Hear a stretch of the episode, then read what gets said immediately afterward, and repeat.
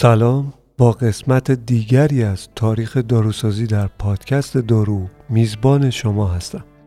تسلیت میگم به خاطر از دست دادن دکتر نصرالله قاسمی دهکردی استاد فارماکوگنوزی در دانشکده داروسازی اصفهان و سپس دانشگاه تهران با زمینه فعالیت ایشون در مفردات دارویی و اینکه سالهای زیادی به تدریس و مطالعه در گیاهان دارویی اختصاص دادن یادشون گرامی باشه. از طرفی مرداد ماه چهارم مرداد سالگرد وفات حاج حسین آقا ملک مؤسس موزه و کتابخانه ملک پسر حاج محمد کازم ملک و تجاره لقبی که ناصرالدین شاه به این خانواده داد. حسین آقا ملک بزرگترین واقف ایران هستن. از این بابت معرفیشون کردم. که دو نسخه از شش نسخه کتاب شاپور ابن سه متعلق به مجموعه شخصی ایشونه. یادشون گرامی. مرداد ماه 1402 من دکتر میر محمدی داروساز هستم و این قسمت شاهکار شاپور ابن سه کتاب قرابودین کبیر چهار فصل اول. در قسمت قبلی از پادکست دارو زندگی نامه شاپور رو گفتیم. که شاپور یک داروساز نستوری اهل خوزستان در ایران بود. او در قرن نهم میلادی میزیست. همچنین در حلقه مشاوران پزشکی خلیفه متوکل عباسی در بغداد تبابت می‌کرد. شاپور یک نویسنده پرکار نبود. برخلاف سایرین انتشارات متعددی نداشت. تمرکز شاپور بر یک اثر یعنی کتاب شاهکار داروسازی قرابادین کبیر. این عنوان شاهکار رو خودم گذاشتم و در ادامه خودتونم متوجه اون خواهید شد. متن مقاله متعلق به الیور کال از دانشگاه ماربورگ آلمان. یک دانشمند علاقمند به شاپور و هم اصر خودمون. در مرکز مطالعات خاور نزدیک و میانه دانشگاه ماربورگیشون مشغول به کار هستم. الیور کال تخصص در مطالعات خاورمیانه رو در سال 1993 از دانشگاه منچستر گرفتن و با ما به طور معاصر دارن روی شاپور ابن سل و کتابش کار می‌کنن. شاید یکی از دلایل علاقهشون وجود دو نسخه برلین و مونیخ کتاب در آلمان باشه. هنوز تماسی باشون نداشتم ولی در ادامه احتمالا سراغ ایشون هم باید برم. در موضوع تاریخ داروسازی در پادکست دارو کتاب شاپور ابن سهر رو ادامه میدیم. در واقع می‌خوایم اینجا یک کار کامل ازش توی پادکست داشته باشیم. موضوع تاریخ داروسازی برای خودم و احتمالا برای شما که شنونده هستین موضوع جالبیه. رشته داروسازی مثل پزشکی مقام و جایگاه اول رو نداره. هم تو اجتماع و هم از لحاظهای دیگه که بازش نمی‌کنم اما در قرون وسطا در همین جغرافیا و همین رشته به واسطه برخی دانشمندان در جهان اسلام بهترین های تمام دنیا بوده. در همین اهواز خودمون استارت خورده خصوصا در قرن نهم میلادی. میشه گفت رشته داروسازی توسط دانشمندان نستوری اهواز و جندی شاپور مستند شده و به وجود اومده. چرا که در ادامه احتمالاً دیگران راه و مکتب ایشون رو پیش گرفتن. این مقاله در سال 2012 اشاره به نسخه تهران می‌کنه که تصویر کتاب توسط یک استاد عرب شناسی اسلامی در فرانکفورت به نام فاد سزگین به دست الیور کار رسیده. مقدمه کتاب و آغاز کتاب از نسخه تهران ملک 4234 نوشته شده. کتاب قرابادی به سوریانی گراپادین 300 سال بعد از نوشته شدن همچنان منبع داروسازی در بیمارستان بوده. شاپور از جمله پزشکانی بود که تمایل به دارو و ترکیب داروها داشتند. در واقع تمایز بین پزشکی و رشته مربوط به ساخت داروها و بررسی اثر اونها نکته بارز کار شاپوره. یکی از کلماتی که از زبان فارسی به عربی وارد شده صابوره با سه سه دندانه که همون معرب یا عربی شده شاپوره. نام دیگری که عرفن از شاپور استفاده میشه صابور ابن سهله به طور کلی در متون خارجی ها مثل الیور کال عمدتا به فارماکولوژی عربی اشاره میشه. میشه به اون داروسازی ایرانی سوری هم گفتش. کتاب قرابادین از برخی جهات کار تازه بود و اولین فهرست کاملا سیستماتیک و بر پایه دانش علمی داروسازی بود. این کتاب اثری بود که غالبی برای دایره المعارف پزشکی با اون ریخته شد.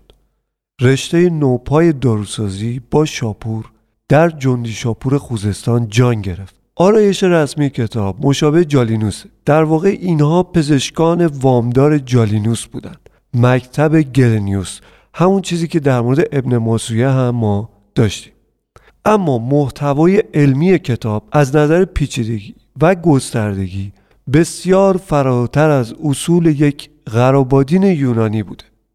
در واقع این اعتراف خود الیور کاله. در نسخه برلین چهار فصل اول و ابتدای فصل پنجم نیست. الیور کال معتقد هستند که مقدمه کتاب در نسخه تهران متعلق به شاپوره. اما متن قسمت های دیگر کمی کیفیت نامناسبی داره. ایشون در مقاله نسخه 1994 از مقدمه کتاب تهران استفاده نکرده. اما اینجا اقرار کردن که به نوعی نوشتن مقاله در واقع تکمیل کردن نسخه خطی برلینه. ویژگی های فیزیکی نسخه تهران. خب یه سری ویژگی های فیزیکی نسخه تهران قرابادین کبیر شامل این نکاته که سرفصل و دستورالعمل ها با رنگ جوهر قرمز یا قهوه‌ای به وضعیتی در حال محو شدن در 141 برگ و 12 خط در هر صفحه شامل میشه. کتاب گراپادین استاندارد کار برای مخلوط کردن داروها با همدیگه است. یعنی همون داروهای مرکب استفاده از داروهای مفرده برای ساخت داروهای مرکب. محل استفاده کتاب بیمارستان بوده. مشخص نیست که جایگاه شاپور به عنوان ارشد در بیمارستان جندی شاپور چه بوده. احتمال میره شاپور زمانی که در جندی شاپور بوده کتاب رو به زبان سوریانی نوشته. خب این یکی از اعترافات متفاوت نویسنده است. بعدا این کتاب به عربی ترجمه شده. خود الیور کال گمانش به این کتاب اولین بار به عربی نوشته شده. اما دانشمندان دیگری هم هستند که کتاب رو نسخه اصلی سوریانی می‌دونن. نسخه خطی ملک و مجلس تهران. هر دو به این نکته اشاره دارند که کتاب از سوریانی به عربی ترجمه شده و در نتیجه احتمالا زبان اصلی کتاب سوریانی بوده. آغاز کتاب شاپور یا شاهکار شاپور در فصل اول به اهمیت درجات گرمی، سردی، خنکی و مرتوب کنندگی داروها هنگامی که به صورت مرکب به کار میرن پرداخته. به نظرم رو فصل اول دو موضوع تأکید بیشتری داره. ابتدا همون میزان درجات اثر یک دارو به عنوان داروی مرکب در گرمی یا سردی. مثلا همه سمها طبیعت گرم دارن به طور کلی. اما میزان گرمی اونها با هم متفاوته. در هر یک از درجات هم سه منزل یعنی زمان استعمال برای اثر بخشی وجود داره. سریع الاثر که اثر بعد از دو یا سه ساعت برخی با تأخیر پس از تمام شب یا تمام روز. اشاره می‌کنن که قوای داروهای گیاهی یا معدنی یا با منشأ حیوانی قبلا مشخص شده. اما اینکه یعنی قبلا گفتن اینا گرمی سردی رطوبت خشکی. اما اون چیزی که شاپور بهش می‌پردازه اینه که چگونه این داروهای مفرده با هم ترکیب بشن و درجات و منازل اونها چگونه مشخص میشه. این موضوع کتاب قرابادین کبیر رو تشکیل میده. تو فصل اول اشاره به بیماری یعنی خارج شدن از روال طبیعی بدن. خب اگه شما یه داروساز باشید این چیزایی که الان گفتم واقعا ما داریم دیگه. تو داروسازی پتانسی داریم زمان اثر داریم فارماکوکینتیک دارو رو داریم که بحث جذبش رو اینجا داره مطرح می‌کنه و اینا یه مباحث واقعا خود heading ا query ا و keyword های اصلی pharmaceutics داروسازی. این مطالب فصل اول تشکیل میده. فصل دوم اهمیت نیاز به داروهای مرکب. شاپور میگه اگه می‌شد بیماری ها یا اتفاقاتی که در بدن رخ میدن رو با داروهای مفرده درمان کرد دیگه اصلا نیازی به داروهای مرکب نبود. برای رسیدن به مقادیر مشخصی از گرمی ببینید گرمی به عنوان اثر فارماکولوژیک در تناسب با مقدار معرفی شده. برای رسیدن به مقدار مشخصی از گرمی. یعنی یه دارویی رو مصرف کنی و به یه مقدار مشخصی از گرمی برسی. برای معالجه بیمار نمی‌توان از داروی مفرده مقدار معین و دقیقی از گرمی رو داشت. دارویی که برای درمان یک فرد بیمار استفاده میشه باید متناسب با بیماری اندازهگیری بشه. کلمه اندازهگیری مساوی با علم دیگه. اگه بدن از یک اختلال سردی رنج می‌بره که تعادل طبیعی اون رو چهار مقیاس تغییر داده واضحه که داروی انتخابی باید مقداری گرما ایجاد کنه که از تعادل طبیعی به اندازه برابر فراتر میره. اما اغلب هیچ داروی ساده تنها یا مفرده وجود نداره که قادر به تولید چنین مقداری از گرما باشه. پس دو داروی ساده رو پیدا می‌کنیم که یکی از اونها از نظر گرما مثلا پنج مقیاس از حالت تعادلی فراتر میره و با مخلوط کردن اون با یکدیگه داروی مد نظر رو می‌سازیم. در واقع عضو دوم یک نقطه در مقابل گرما به طور منفی ایجاد می‌کنه و و نهایت داروی مرکبی رو با مقیاس اثر چهار در گرمی تولید می‌کنه. در فصل دوم مرحله بعد در میان داروهای ساده مواد زیادی وجود داره که بدون مخلوط کردن اونها با چیز دیگه قابل استفاده نیستن. همونطور که وقتی لازم یک عضو یا یک اندام دیگر رو با دارویی که به شکل پاماد خمیری استفاده میشه درمان کنیم. تئوری اکسپیان در داروسازی و به همین دلیله که داروسازان از سپید دم برای مخلوط خود از روغن زیتون استفاده می‌کردند که با آن میآمیختند و مواد معدنی رو در آن ذوب می‌کردند تا مواد اثر بخشی بسازند. همچنین به موقع مقداری سبزی خوش کوبیده و صاف شده به اون اضافه می‌کردند. عمل ماسریشن موضوع دیگه اینه که بیماری های خاصی وجود داره که می‌تونیم به طور طبیعی و مناسب فقط با یه دارو اونو درمان کنیم. اما لازمه که به این ماده مؤثره مواد دیگری رو اضافه کنیم. توی متن داره اشاره می‌کنه اینو. گاهی اوقات اونا به ما کمک می‌کنن مواد excipient تا قدرت یک دارو کم بشه. گاهی اوقات به این دلیل که طعم زننده اون رو پنهان می‌کنن. flavoring agent ه این همون چیزیه که بقراط در کتاب خود در مورد رژیم در بیماری های حاد در مورد اون صحبت می‌کنه. در اونجا این جمله رو بیان می‌کنه. اگر درد زیر دیافراگم باشد و بیمار در گردن خود آسیبی احساس نکنه باید شکم را با حلیله سیاه یا دانه ها شل کرد. از گیاهی به نام بابلیون که خرفه وحشی است پس از مخلوط کردن خرفه سیاه با هویج یا دانه کرفس کوهی یا زیره یا بادیان یا سایر گیاهان معطر از این قبیل و خرفه وحشی با شیره درخت آسافوتیدا بغرات با این سخنان تایید می‌کنه که حتی یک ملین نیز ممکنه برای بهبود اثر دفع و مزه ناپسند خودش به چیزی نیاز داشته باشه تا انسان بتونه اونو بخوره تو شکمش بمونه تا اثر کنه. یعنی به خاطر مزه بدش اون دارو رو بر نگردونه. زیرا بسیاری از داروهای مایع دافعه دارند مزه ناپسندی دارند و به نوشنده فشار زیادی وارد می‌کنند که به محض قورت دادن مجون دچار حالت تهوع می شود و همه را فورا یا حداقل مقداری از اون رو بیرون میریزه. در معده میل به بالا آوردن ادامه پیدا می‌کنه و آرغ زدن و مصیبت های بعدش این موضوع رو تشدید می‌کنه. به همین دلیله که گیاهانی که بغرات ذکر می‌کنه با ملین ها مخلوط میشن تا تم رو اصلاح کنند. خب من نمیگم که مثلا شاپور اومده اثر گیرنده فلان رو بررسی کرده. نه ما علم داروسازی اکسپیان داریم. نصف داروسازی اکسپیانه. بالاخره تمام دارو با اکسپیان ها ساخته میشن. مقدارش مخلوط شدنش سازگاریش شکل دارویی. تو همین فصل دو شما اینا رو می‌بینید. این خب یه شاهکار دیگه. 1200 سال پیش نوشته شده. در میان تمام فواید بالقوه داروهای ترکیبی هیچ کدام را بزرگتر و مهمتر از قوای مخالف نخواهید یافت.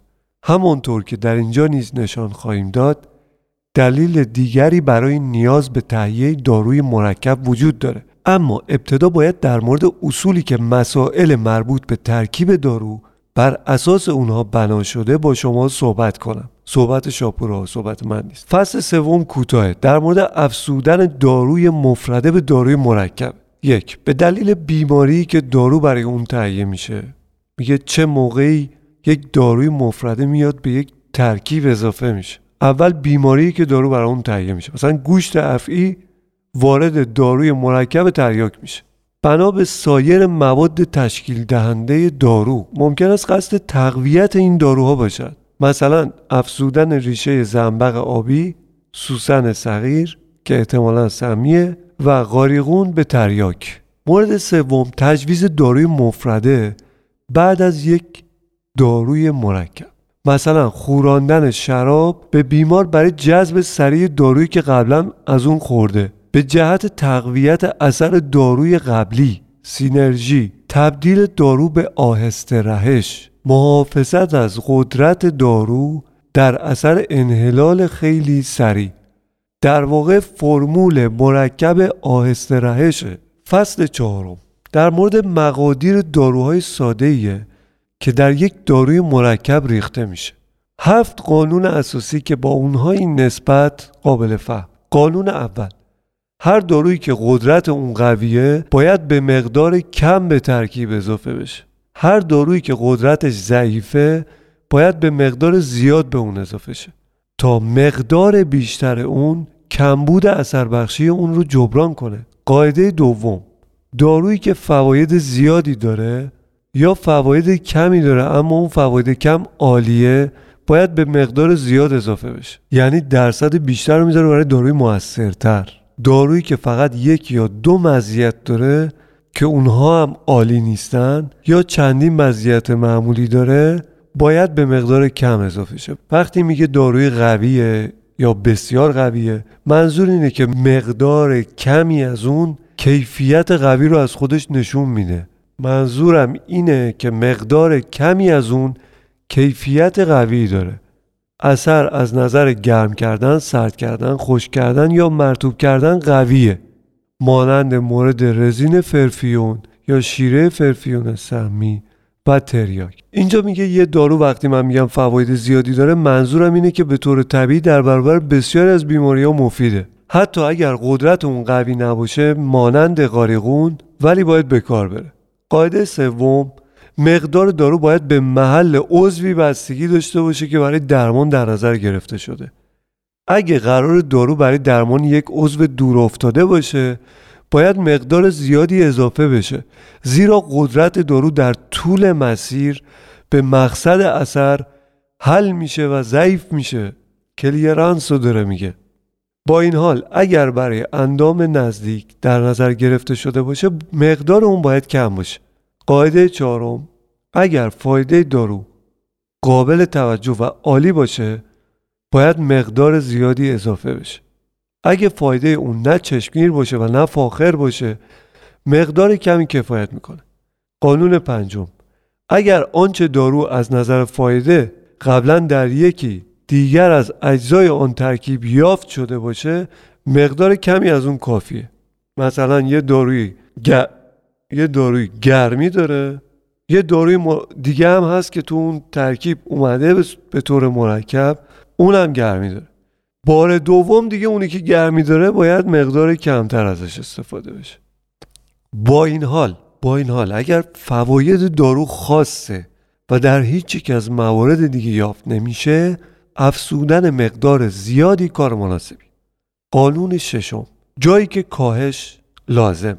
اگر امکان داره خواص مفید یک دارو با چیزی مزر چه در داخل بدن و چه در حین تهیه اون ترکیب بشه مقدار کمی از اون دارو کافیه. یعنی موقع ساختن دارو اومدی یه دارویی با خواص مشابه رو ریختی. یا یه چیزی اضافه کردی که منفی اثر منفی داره مزره دیگه این دارو که می‌خوای ادامه بدی به مخلوطت اضافه کنی به مقدار کم بسنده کن. قانون هفتم جایی که افزایش میطلبه. اگر با دارویی شما روبرو شدید در ساخت داروی مرکب که ممکنه قدرت داروی دیگه رو خونسا یا تضعیف کنه باید مقدار بیشتری از اون داروی اولی استفاده بشه. این اپیزود شاهکار شاپور ابن سهل. چهار فصل اول کتاب شاپور بود که به فارسی خودم بازنویسی کردم. در اپیزود بعدی هم در اپیزود بعدی هم قطعا جنبه های دیگر کتاب قرابالدین کبیر رو بررسی می‌کنیم. اگه تونستید مثل همیشه به سنت پادکست دارو ما رو به دیگران معرفی کنید. این پادکست با جستجوی کلمه پادکست دارو در Google Podcast، Castbox، Apple Podcast همچنین شنوتو قابل دنبال کردن. سایت دکتر داروچی .ir مقالات تصاویر متون بیشتر مسائل بیشتری که بخواید دنبال بکنید و من اونجا به طور هفتگی یا همزمان با اپیزودها منتشر می‌کنم. اگر پیشنهاد یا انتقادی دارین می‌تونین از طریق همون سایت دکتر داروچی dot ir تلفن منو دسترسی داشته باشید. ایمیل من هست و خیلی راحت می‌تونیم با هم در ارتباط باشیم. اگه دوست داشته باشید که توی تنظیم متن ارائه موضوعات تنظیم پادکست همکاری داشته باشید. من خیلی خیلی زیاد از این موضوع استقبال می‌کنم. این کاری نیست که فقط من بخوام انجام بدم یا شما بخواین انجام بدین. اگه همکار من هستید و خصوصا اگه جوونید و به این کار علاقه دارین من خیلی خوشحال میشم که ازتون چیز یاد بگیرم و بتونیم در کنار هم دیگه این پروژه رو ببریم جلو. خیلی ممنون مثل همیشه از اینکه پادکست من رو دنبال می‌کنید.